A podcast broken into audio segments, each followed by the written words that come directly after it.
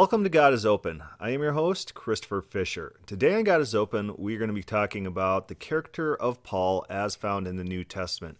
We're going to be paying particular attention to Paul's role in the book of Acts and what the book of Acts is about. This podcast is going to be acting as an addendum to the Bible Bro Down podcast. They got two episodes on the book of Acts, episode 77, minicast 77, in which they go through the book of Acts and they talk about all the major events and they assign dating and they give a lot of good information and they're very well spoken. I know I'm a little rough to listen to at times, but they got good voices. They're easy to listen to. They're not Calvinists. They're not open theists either. But uh, give them a listen. Look at download their podcast and listen to what what they have to say about these different topics. Uh, it's a good podcast to listen to. But what I noticed about their podcast on the Book of Acts is they miss some critical details and they self admitted that they were missing some details. They get to these trouble spots. I call them trouble spots. They're kind of my favorite spots in the book of Acts. These these passages that people just don't know what to do with because they don't understand the dynamics of what's going on in the early church between Paul and the 12, Paul and James. They don't understand the relationship and the relationship dynamics and the inner church politics at that time. And so they're confused when they get to these tricky scenes that just don't quite fit with how they think the church operated. So, we're going to talk about who Paul was in the New Testament, his character, his ministry, and all about him and these early dynamics to make sense of the book of Acts. These, these trouble spots, trouble spots, Acts 15, Acts 21, and so on. So, let's talk about who Paul was as an individual. When I was a teenager, there was a list that came out by some historian or historians and it listed the most influential people in all of history. And ranked number one, above Jesus of Nazareth, they had Paul of Tarsus. Paul of Tarsus was more influential than Jesus. And a young me at the time, you know, when you're young and you, you don't you can't critically evaluate things as you, you're a little bit more emotional when people say things that you you feel is not right in your gut and uh, you're less objective when you're young, and so you're emotional. And young me was very offended at this that that Paul of Tarsus was more influential than Jesus of Nazareth. A- after all, didn't Jesus influence Paul, and as such, didn't uh, anything Paul did uh, rely on Jesus? Well, yeah, ki- kind of in a sense, but looking at it objectively, looking at it objectively, modern Christianity mirrors Paul's Christianity, the Christianity that Paul was teaching, the theology that he wanted us to believe, the death and resurrection of Jesus Christ, the atonement for sins, this grafting in of the Gentiles, this forsaking of the, the symbolic uh, ritual laws of, of Israel. And none of that was part of Jesus' ministry. Jesus didn't teach any of that at all. Jesus was an apocalyptic preacher preaching the coming kingdom of God and a reformation of our lives. He wasn't teaching about personal death and sacrifice to salvation. He wasn't teaching about the atonement. That wasn't part of his ministry. So, in that sense, yes, Paul's Christianity is the Christianity that we have today. He is more influential than Jesus in that respect. So, who is this Paul of Tarsus? Let's talk about his character and what we can glean from his writings and his actions. Number one, this man is a zealot. And what's a zealot? Uh, there, there's different definitions for the word zealot. The, the, the word I'm using here is someone who is impassioned to the point of, of going out of his way to put himself in bodily harm in order to for his views, his, his ideology. He's a zealot. He says this I am indeed a Jew, born in Tarsus, but brought up in this city at the feet of Gamaliel, taught according to the strictness of our father's law and was zealous, zealous, he was a zealot, towards God as you all are today. I persecuted this way to death. He, he brought people to be killed. I persecuted this way to death, binding and delivering into prisons both men and women. As also the high priest bears me witness, and all the council of elders, from whom I also received letters to the brethren, and went to Damascus to bring in chains even those who were there to Jerusalem to be punished. He went out of his way to get people and bring them in to be punished. This guy was a zealot. He was so enthralled with his ideology that he had put himself in danger and he would put other people in danger and bring them to be killed because of his ideology.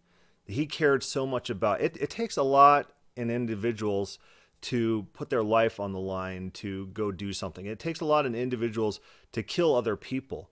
It, it takes something that most people just naturally don't have. This was in him. He, this this person, this individual, Paul of Tarsus, was a zealot. He was a true believer in what he was doing. And he brought this character with him in his conversion to Christianity. And he applied his zealotry from persecuting Christians to ministering about Christianity. The next character trait I'd identify in Paul is he was fiercely intelligent. He understood what he was saying and what he was doing. He put together not not systematic theology, but uh, a practical theology enough to convince his listeners, people who are naturally hostile to his views. He, he tried to minister to uh, Jews, and that tended not to work out, as we see throughout the book of Acts but it was very receptive with the Gentiles. And he built a very big cult following, so much so that he had to be contended with in Jerusalem among the 12 and James.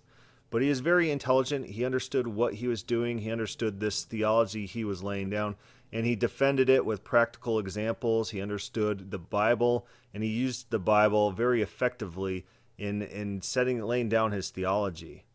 The next characteristic we need to add to Paul is that he was very rash. He would do stuff that put himself in danger.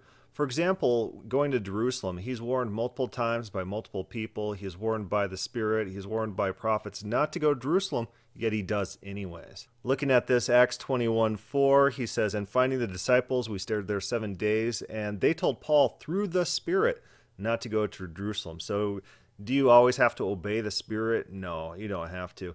And then there's a demonstration uh, with a belt, and then a prophet says to him, And when he had come back to us, he took Paul's belt, bound his own hands and feet, and said, Thus says the Holy Spirit, so shall the Jews at Jerusalem bind the man who owns this belt and deliver him into the hands of the Gentiles. That's, that's not quite what happens in Jerusalem, but the idea is there. The idea is that he's going to be imprisoned if he goes to Jerusalem and he decides to go anyways.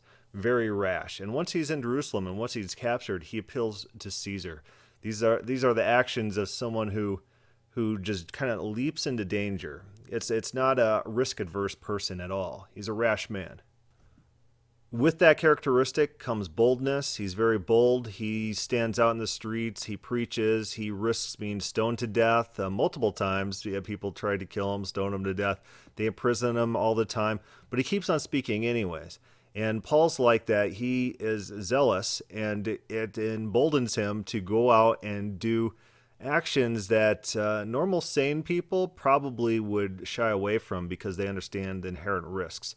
They're not as outspoken as Paul. God likes to pick very bold people uh, throughout the Bible in order to accomplish his will. Like King David, even though King David has his faults, he's one of the heroes of the Bible, and partly that's to due to his character, his, his boldness, his his passion, his vigor.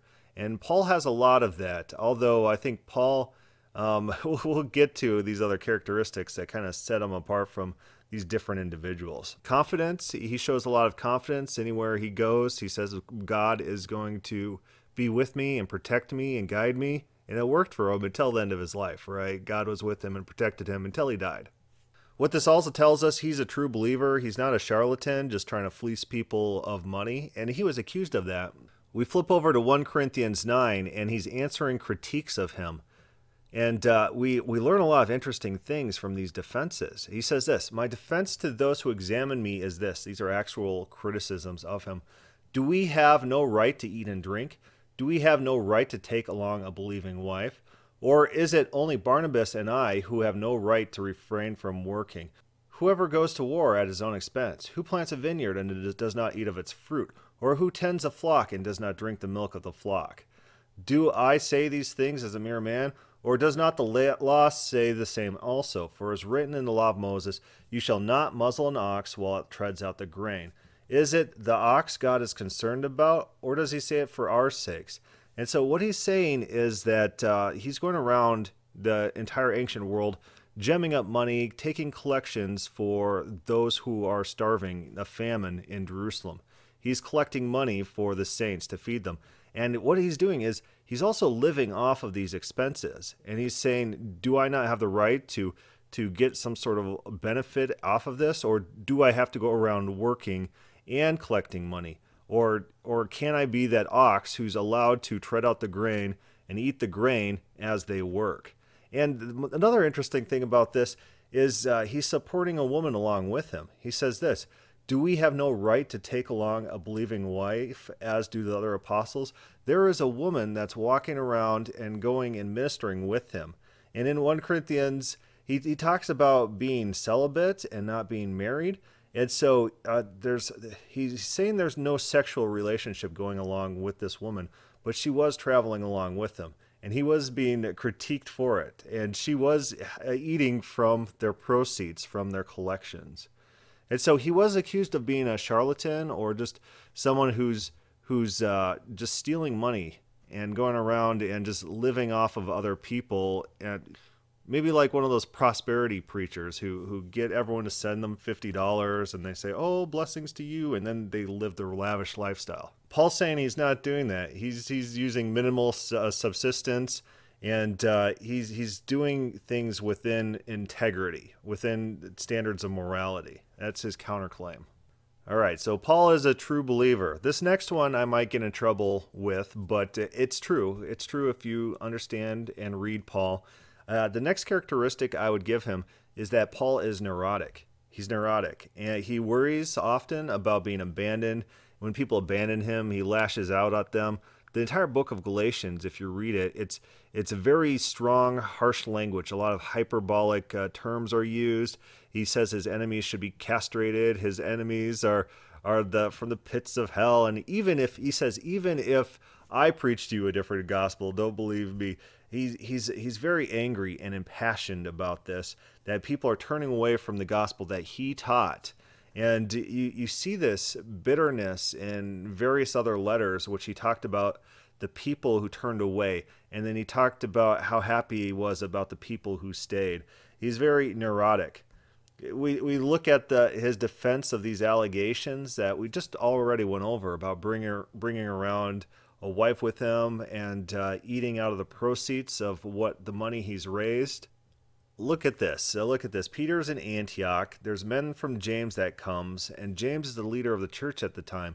And so Peter falls in line with what the men from James expects, and he starts uh, carrying on with the traditional Jewish uh, separation laws. And uh, Paul, he withstands him and he confronts him to his face. He calls him a hypocrite and he says that he's not living the truth of the gospel. Paul is not only showing his boldness, his confidence, but also a little neuroticism where if something doesn't go the way he wants it to, he has these these outbursts, these very public outbursts, and then he writes about it later. And what he's doing with this is he's telling these Galatians that later turned away from him, he's reinforcing his authority. He's saying, I stood up against James, I stood up against Peter, and guess what? I'm the winner when it comes to these confrontations. So it's surprising me, you Galatians, that you're turning away from me when I got the better of both James and Peter. And you'll see that throughout Paul's writings where he appeals to his own authority. He kind of he kind of does this thing where he humble brags all the time, where he says, "Oh, I'm the least of all the apostles," but then he talks about all his uh, special his special endowment, his, his his special dispensation that he's been given personally, and he didn't get it from any of the other apostles. And he still says, "Oh, I'm the least of all the apostles." It's kind of like this humble bragging thing where he's trying to say, "I'm humble," but he's trying to appeal to his strong authority in order to make his case to get people to believe him at the same time. So, neuroticism, he's a little bit emotionally unstable. That's not necessarily a bad thing, but uh, he's, he's not calm and collected. The last thing I'm going to throw out there about the character of Paul is that he's very politically orientated. He understands what kind of cards he has, when to play them, and when to fold his cards. He uses his Romans card, his uh, card that I'm a Roman citizen to get out of various uh, bad situations. He also understands his position in the hierarchy in the Christian church, and he uses it to his advantage when he can. In Acts 15, there's a dispute, and he brings this dispute to James and Peter and the 12 in Jerusalem, and then uses his uh, ability to convince and manipulate to get them to give him a special dispensation. And then he draws on that and he expands on that in the meantime. And he violates the terms that were laid down in Acts 15 until he's brought to account in Acts 21, at which time he has to fold his hands because he's called to account for what he's been teaching. And he has to go through this purification ritual in order to prove to people that he was not teaching what he actually was preaching. He was preaching that the Jews no longer circumcise, and this got him in a lot of hot water with James and other apostles. So Paul is walking this very thin line, a thin line be- between being an accepted part of the ministry of Christ after Christ's death and resurrection and being expelled, cast aside as a heretic. And a lot of people in the early church did consider him a heretic. In the pseudo Clementine literature, uh, Paul is basically equated with Simon Magus and cast aside as a heretic. And we see some possible reaction in James, even in the book of James, to Paul's ministry, using the same examples as Paul, but in opposite effects and counteracting exact things that Paul was teaching. In the book of Second Peter, I'm just going to kind of read it. And consider that the long suffering of our Lord is salvation, as also our beloved brother Paul, according to the wisdom given to him, has written you as also in all his epistles, speaking in them of these things, in which there are some things that are hard to understand, which untaught and unstable people twist to their own destruction, as they do the rest of the scriptures. So Peter is the peacemaker. He's the one in Acts 15 who who unites the two camps and stands up for Paul and brings Paul into the fold and vouches for him. In second peter he's doing the same thing. He's vouching for paul again although he he's putting a little bit of distance between them because paul's teaching has led people untaught and unstable people to twist paul's teaching to their own destruction. You see veiled references to paul's teaching also in revelation. Where who are the bad guys? The bad guys are the ones forsaking the law which is paul's ministry right there's these tensions going on there there's this this hierarchy struggle there's a conflict of vision going on here. And who was James? Peter was supposed to be the leader of the church, but Peter was not as strong as James. So James appears on the scene, and although Peter was given the keys to the kingdom of heaven, the the keys to Hades, uh, he actually loses control to James, and James becomes such a figure that he's referenced by none, none other than Josephus. He's mentioned by Josephus. That's to what extent uh, James became popular and well respected, that uh, James even overshadowed the life and ministry of Jesus in pop- popular literature and popular culture. One thing I like to do is I collect these scholarly quotes that uh, basically says the same thing that I'm saying here. It's it, it's not like I'm making up anything new that people don't know about, just that Christians come to the Bible with a certain mindset, and so they automatically disallow certain readings of the Bible that uh, normal scholarship picks up and they talk about.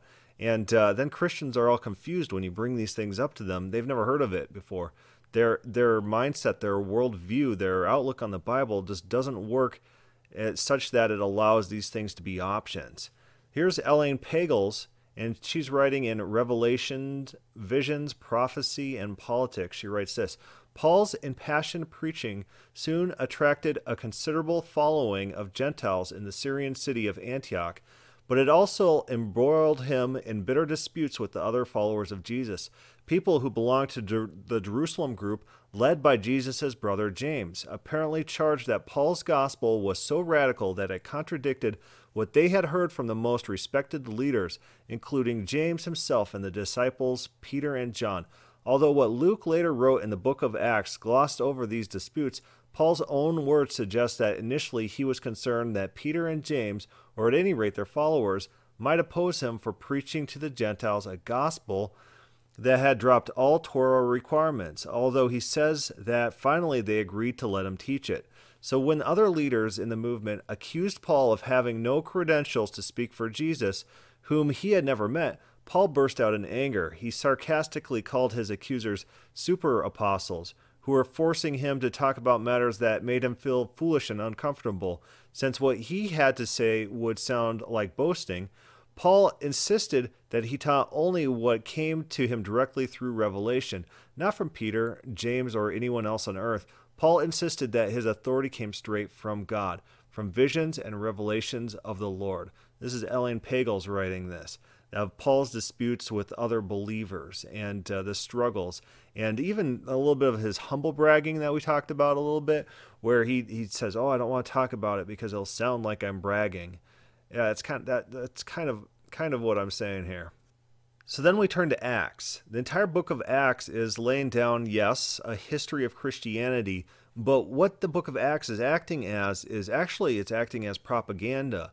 The point of the book of Acts, the purpose of the book of Acts is to legitimatize Paul's ministry. You start out in the book of Acts talking about the 12 disciples and James, and gradually the narrative of Acts shifts until it's completely and utterly focused on only Paul. Basically, it's associating him with the 12. It's associating him with the direct lineage of Jesus' ministry, Jesus' earthly ministry. It's incorporating him into the tradition of the church. And it's uh, laying out a case of why he should be considered as part of this Jesus movement. The purpose of Acts is to make Paul legitimate. And uh, there, there's no shame in that. Uh, it, so we come across these weird passages such as Acts 15. And in Acts 15, there's uh, d- men from Judea, says men from Judea, they come and they confront Paul, and they said, Unless you are circumcised according to the customs of Moses, you cannot be saved. And so when you talk to people, they don't understand who these guys are. They said, oh, these are just false apostles who, who reject Jesus and they reject James and they reject Peter. No, these, these are James's people. These are James's people. This is evidenced by the fact that in order to solve this dispute, who do they go to? They go to Peter and James to solve this dispute. So the people who come down teaching, these, this is years and years after Jesus' death what, at least 10 years, right? At least 10 years after Jesus' death, the people in Jerusalem are still preaching circumcision. James is, Peter is, and Paul is the only one out there teaching this other thing that uh, believers in Jesus, people who put Peter and James as their authorities, they're still teaching Mosaic law. They're still teaching circumcision. Jesus' ministry was not an abolition of the law like some people some people conflate the ministries of Paul and the ministries of Jesus and think they're teaching the same thing. No, Jesus' ministry was to the Jews. He did not come but to the lost sheep of Israel, and he came to preach uh, a gospel in which all of Israel would be saved, and then the rest of the world would be reached through Israel. But that fell apart. And in the book of Acts, God turns finally to the Gentiles. And Paul writes about this in Romans this grafting in of the Gentiles due to this failed mission to the Jews. And Paul's reasoning was God is grafting in the Gentiles to make the Jews jealous. And that's what's happening here. And this did not happen on the death of Jesus. This did not happen in Acts 2. This happened in Acts 9 when Paul was converted into the ministry of Jesus and given a special dispensation to the Gentiles that none of these other apostles knew about or endorsed. And this issue is not brought up until Acts 15, after Paul started his ministry. Then he's brought to Jerusalem to account for himself. And who rises up against him? Believing Christians. And who stands up for him? Peter, who Paul primes, as he writes about in Galatians. He talks to Peter privately before this, gets him on his team because he's politically minded, and then James follows suit eventually. We're reading a story. When we are reading the Bible, we have to look at what it's saying, what the characters are, who they are, what their motivations are, if it makes sense in context. And it doesn't work that these people are anyone other than believing Christians who put themselves under Peter and James, who are confronting Paul in the first part of Acts 15. They are Christians trying to convert other Christians away from the ministry of Paul, which is resolved in Jerusalem. That's their authority. That's how they go solve this issue that's brought up at this remote location. It says this Therefore, when Paul and Barnabas had no small dissension and dispute with them, the people teaching circumcision, they determined that Paul and Barnabas and certain others of them should go up to Jerusalem to the apostles and elders about this question. They're appealing to a higher authority. This is their high authority. This is an inter Christian dispute. It doesn't deal with uh, just normal Jews who reject Jesus. They're not part of this conversation. These are all Christians we're talking about here. There's the circumcision party, and then there's Paul's party. And the people in Jerusalem haven't considered this matter. This is not a matter that they're concerned about. This is not a matter that they were given any information on. And and Paul has to now make his case. Make his case. Acts 15:5 they get to Jerusalem and who arises but these Pharisees? A group of Pharisees rise up and say it is necessary to circumcise them and to command them to keep the law of Moses uh, about the Gentiles. And think about this. Are these Pharisees are they people who believe and follow Jesus or not? These are believing Christians. These are people who are still appealing to James. These are people who are involved in this discussion and are shut down eventually when uh, they're given a brief history of of their people and they're given uh, this this pacifying letter basically. These people are taught that the entire purpose of Israel throughout history has been to be for a light to the Gentiles, and that's what brings them back down. They are brought to understand that uh, converting to Judaism has never been the plan throughout all of history. Peter acts as an intercessory here on behalf of Paul.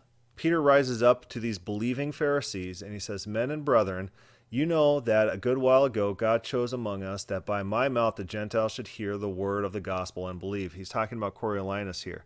These are people he's talking to who are going to accept that as a legitimate thing in, in their religious history, their religious tradition. These are not unbelievers. This is of zealous for circumcision, believing Christians who believe in Jesus that uh, are endorsed by James. Endorsed by James.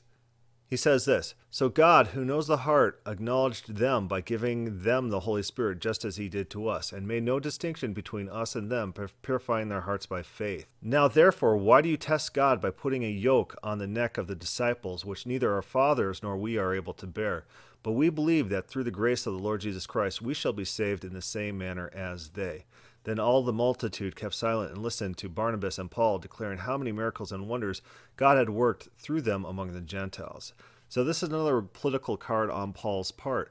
Paul builds up a following and he builds up a, a repertoire of miracles and acts, and that he could use to present to the apostles in Jerusalem, not only to say that uh, I'm a legitimate uh, prophet or I'm a legitimate apostle of Jesus, and just look at my the the things that I've been doing. Look at all these miracles that's happened. Look look at my ministry, and that's going to be my proof. He builds that up before he brings the initial issue to the twelve, to James. It's a political move. And what are they going to do? They're going to deny it. They're going to say, "Oh, what you did was was not from God." Not if he has this repertoire behind him backing them up. They're going to consider more carefully what he has to say and and the, the clout that he has behind him, the believers that he's converted, the people that he has behind his name, what he can bring to Christianity. So James answers second, and James by this time has become the de facto leader of the Christian church in Jerusalem. He's he's the strong rock that everyone turns to for the final decision.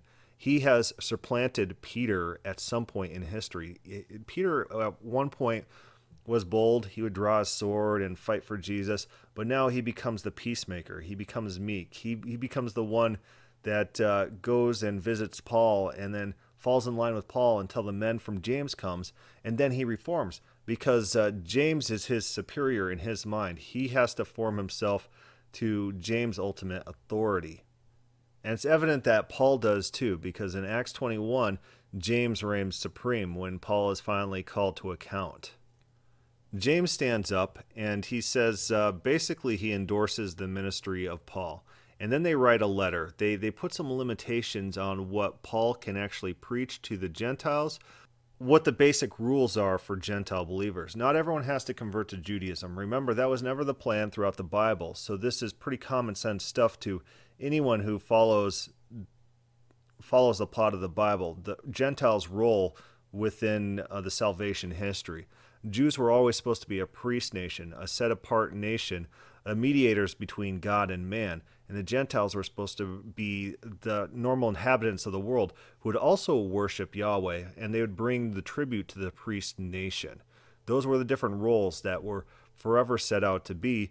And they're just fulfilling these roles in this letter, in this determination, in this acceptance of Paul's ministry. And this is what the letter says. These are the limitations on Paul's ministry. It says this For it seemed good to the Holy Spirit and to us, James and the rest of the apostles, to lay upon you no greater burden than these necessary things that you abstain from things offered to idols, from blood, and from things strangled, and from sexual immorality. If you keep yourself from these, you will do well. And who's this to? Is this to Jews and Gentiles at large? No, it's to the Gentiles. It's to the Gentiles. Up here, Acts 15:23. They wrote this letter by them, the apostles, the elders, and the brethren, to the brethren who are of the Gentiles in Antioch, Syria, and Cilicia, greetings. Since we have heard that some who went out from us have troubled you with words unsettling to your souls, saying you must be circumcised and keep the law, to whom we gave no such commandment, it seemed good to us, being assembled with one accord, to send chosen men to you with our beloved Barnabas and Paul. They're writing to the Gentiles. The Jews have not been exempted from the ritual law as of yet, and they were never supposed to be in the minds of Peter and James. But guess what Paul starts pe- preaching after this time? After Acts 15, he starts teaching not only Gentiles, but Jews should not be circumcised. And this is a big red flag, and it brings them into a lot of trouble. The letter, the prohibition on having to fulfill the ritual law, that was meant for Gentiles alone. Now let's read Paul's account of this event. Then after 14 years, I went up again to Jerusalem with Barnabas and also took Titus with me. And I went up by revelation he's saying I had a special dispensation from God to go up to this. He wasn't forced to go up there. He wasn't compelled to go up there to get someone else's authority. He was given a revelation to go up there and communicated to them the gospel which I preached among the Gentiles, but privately to those who have reputation. This is Peter. He consulted with Peter to get Peter on his side before the public trial, lest by any means I might run or had run in vain. Yet not even Titus, who was with me, being a Greek, was compelled to be circumcised. He's saying, I won out here. Th- this was my victory. And uh, the circumcision party did not win. And so he's writing to the Galatians in Galatians and condemning them for turning to this circumcision idea, this circumcision gospel taught by people from James. He writes this, and this occurred because false brethren, false brethren? These aren't false brethren. They're just normal Christians who are followers of James. But uh, remember, back to Paul's attributes, he's a little neurotic, he's very bold, and he's very confrontational. He's going to call them false brethren. He says, Because of false brethren they secretly brought in, who came in by stealth to spy our liberty. He's saying they're going to try to bring us under bondage, these, these very bad people, which we have in Jesus Christ, that they might bring us into bondage to whom we did not yield submission. Oh, he stood up. He was bold. He stood up against Peter. He stood up against uh, James. He stood up against the twelve. He stood up against this party of circumcision. To whom we did not yield submission, even for an hour, that the truth of the gospel might continue with you. But from those who seem to be something, he's saying, oh, the people that everyone gives authority to, this is James. James, he's talking about here. The head of the church, he's saying, people think he's something. Um, but from those who seem to be something, whatever they were, it makes no difference to me. He said, I don't know. You know, James, he's just like a normal guy. It doesn't matter. He doesn't have some special authority. He says this whatever they were, it makes no difference to me. God shows personal favoritism to no man. For those whom seemed to be something added nothing to me. James added nothing to me. Peter added nothing to me. The twelve apostles added nothing to me. Party of circumcision added nothing to me. I kept preaching what I was told by God directly to preach, and these other people, they didn't influence me. I'm not under their authority. You might think I'm under their authority. You might think that they are the rightful successors of Jesus' ministry, but no, I am. I have my special revelation. I spoke to Jesus on the road to Damascus and elsewhere, elsewhere. It's my ministry. I'm not under their authority like you think. And he names them too. He names it too. I'm, I'm not making this up. He names the people who added nothing to him.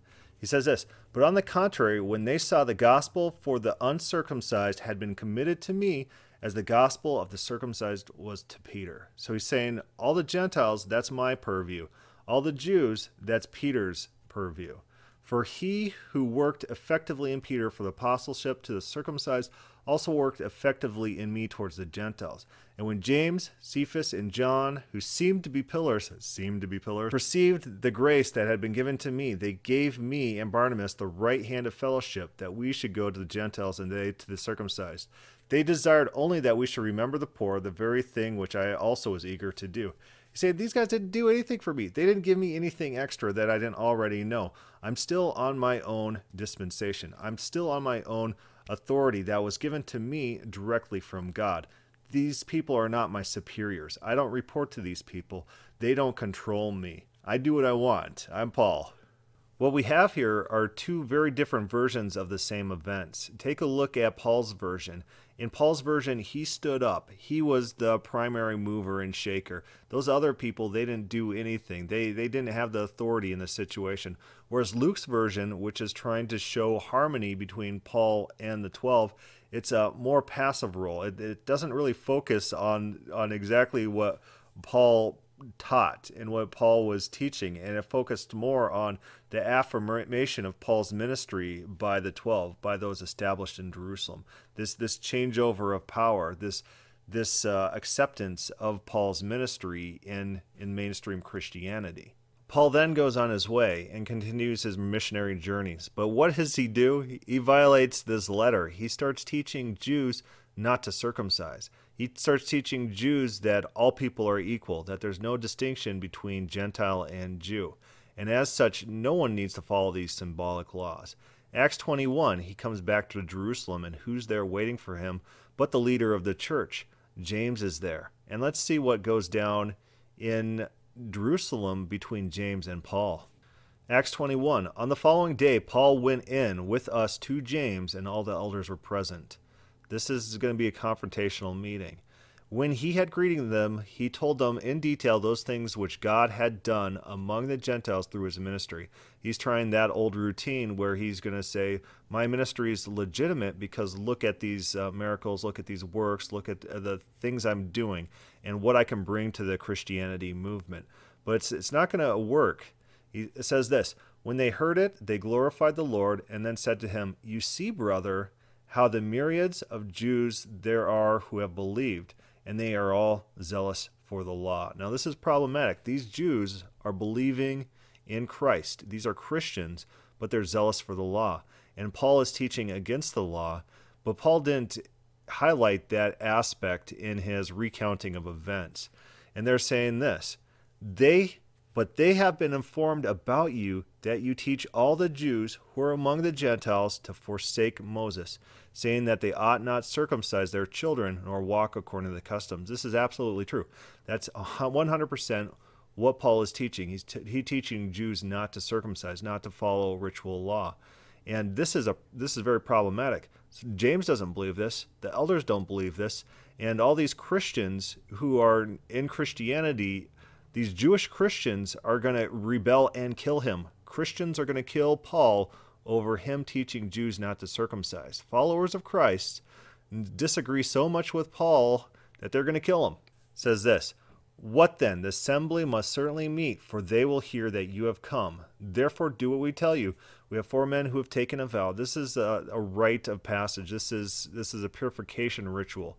And it says this Take them and be purified with them, pay their expense, so that they may shave their heads, and that all may know that those things which they were informed concerning you are nothing. He's saying, Do this ritual to prove to all these Jews, everyone who wants to circumcise and keep the law, do these things to prove to them that that's not what you're actually preaching. They've been misinformed about you. You're not teaching Jews not to circumcise. Uh, they are enforcing this idea that the Jews are still under ritual law. James is, the elders are, the believing Christians, the hierarchy in Jerusalem. This is what the 12 still believe and preach. And Paul's not preaching that. Paul's not preaching that.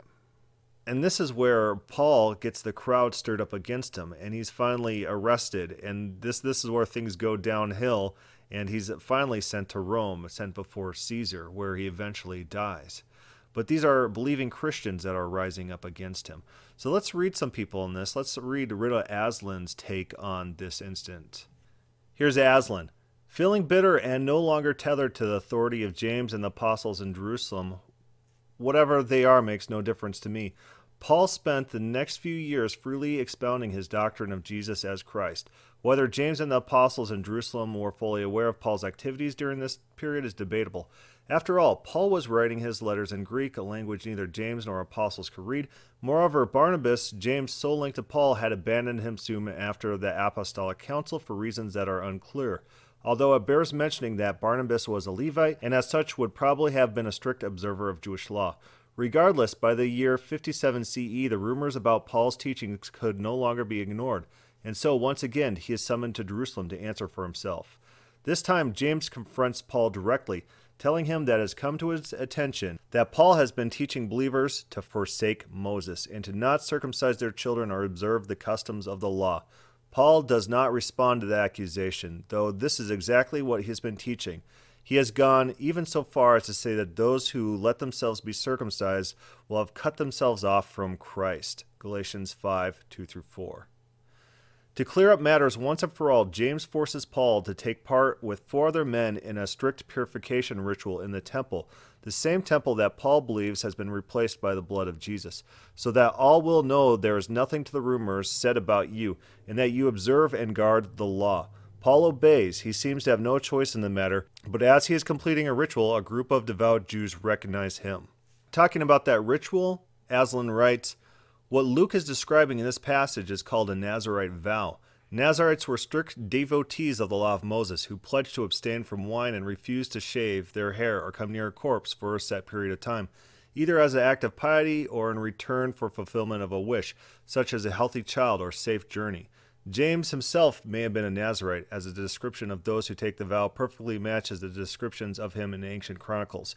Considering Paul's view on the law of Moses in the Temple of Jerusalem, his forced participation in such a ritual would have been hugely embarrassing for him.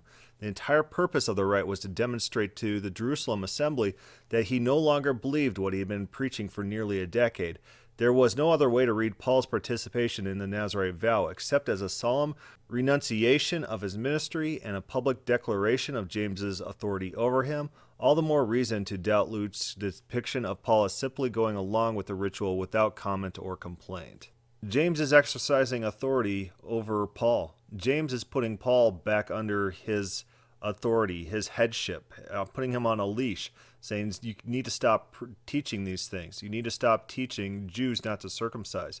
Something absolutely Paul believed and then continued to preach afterwards. That's what's going on in Acts. It's a power struggle between various Christian factions. There's there's different ideas of how Gentiles need to be handled what what the purpose was of Jesus' death and resurrection, if you had to follow ritual law anymore, if the Gentiles had to follow it, if the Jews had to follow it, and uh, what were the dynamics of this coming kingdom. Um, Paul's position it continued to be, even after this point, that the Jews and Gentiles were equal. There's no difference. There's no ritual law that we need to fulfill in order to become saved. His position was that works do not save, but faith saves. And James disagreed with all of this. And this is what brought this conflict. Uh, we need to wrap this podcast up. We're going pretty long. Just remember who Paul was as a person. Remember his character, his temperament, uh, the politics that are at play, what he has to lose, and what he has to give to the Christian movement. Understand his dynamics with uh, the different Christian sects at the time the Jewish sect, the sect uh, led by James and Peter, who advocated symbolic ritual law.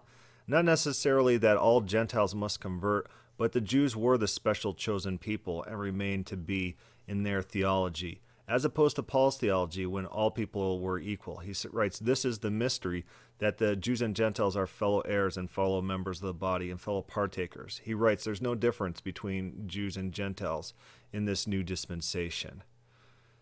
And that's what leads us to these conflicts that we see in Acts. And that's why people gloss over these Acts passages. They don't understand uh, how to how to take these passages, how it fits into this picture of the early church that they want to create in which everyone lived in in absolute harmony. There were no conflicts of vision, there were no conflicts of theology, but there absolutely was. There absolutely was these different sects that were fighting it out for dominance, and there was definitely these politics at play. And Paul knew when to play them and he knew when to fold. And uh, ultimately, his Christianity prevailed. partly due to the fact that Jewish Christianity was destroyed in 70 AD with the fall of the temple, and basically Jewish Christianity ceased to be a thing. They were exterminated. And Paul's writings then came to prominence. Paul was apostle of the Gentiles, and the Gentiles took over the church. And so his brand of Christianity ultimately reigned. So, not our typical podcast. A lot of things to think about, a lot of things to try try to at least get some exposure to, because it's not it's not what normal Christians think about the early church. You got any questions or comments on this podcast? Uh, feel free to start a thread on God is Open, add some comments to the YouTube video, send me an email. That works. Uh, thank you for listening.